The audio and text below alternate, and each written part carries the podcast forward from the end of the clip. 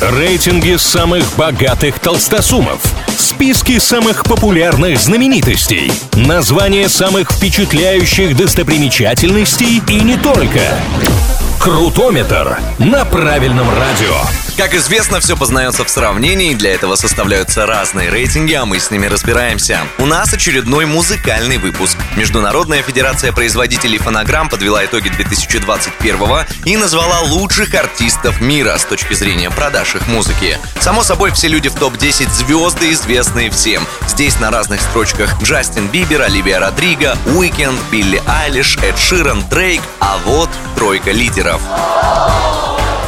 Бронза списка у Адель. Грэмминосная британка после практически полного шестилетнего молчания вернулась с новым альбомом, который аудитория и критики встретили с распростертыми объятиями. Конечно, главным хитом с пластинки стал сингл «Easy on Me».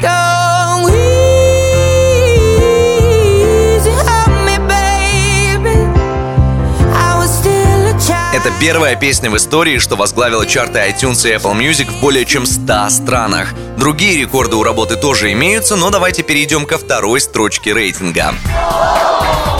Здесь Тейлор Свифт. В прошлом году звезда перезаписала и перевыпустила два своих ранее вышедших альбома, потеряв права на оригиналы. Ход сработал, фанаты поддержали певицу и стали активно скупать пластинки и синглы с них, хоть и слышали все эти песни ранее.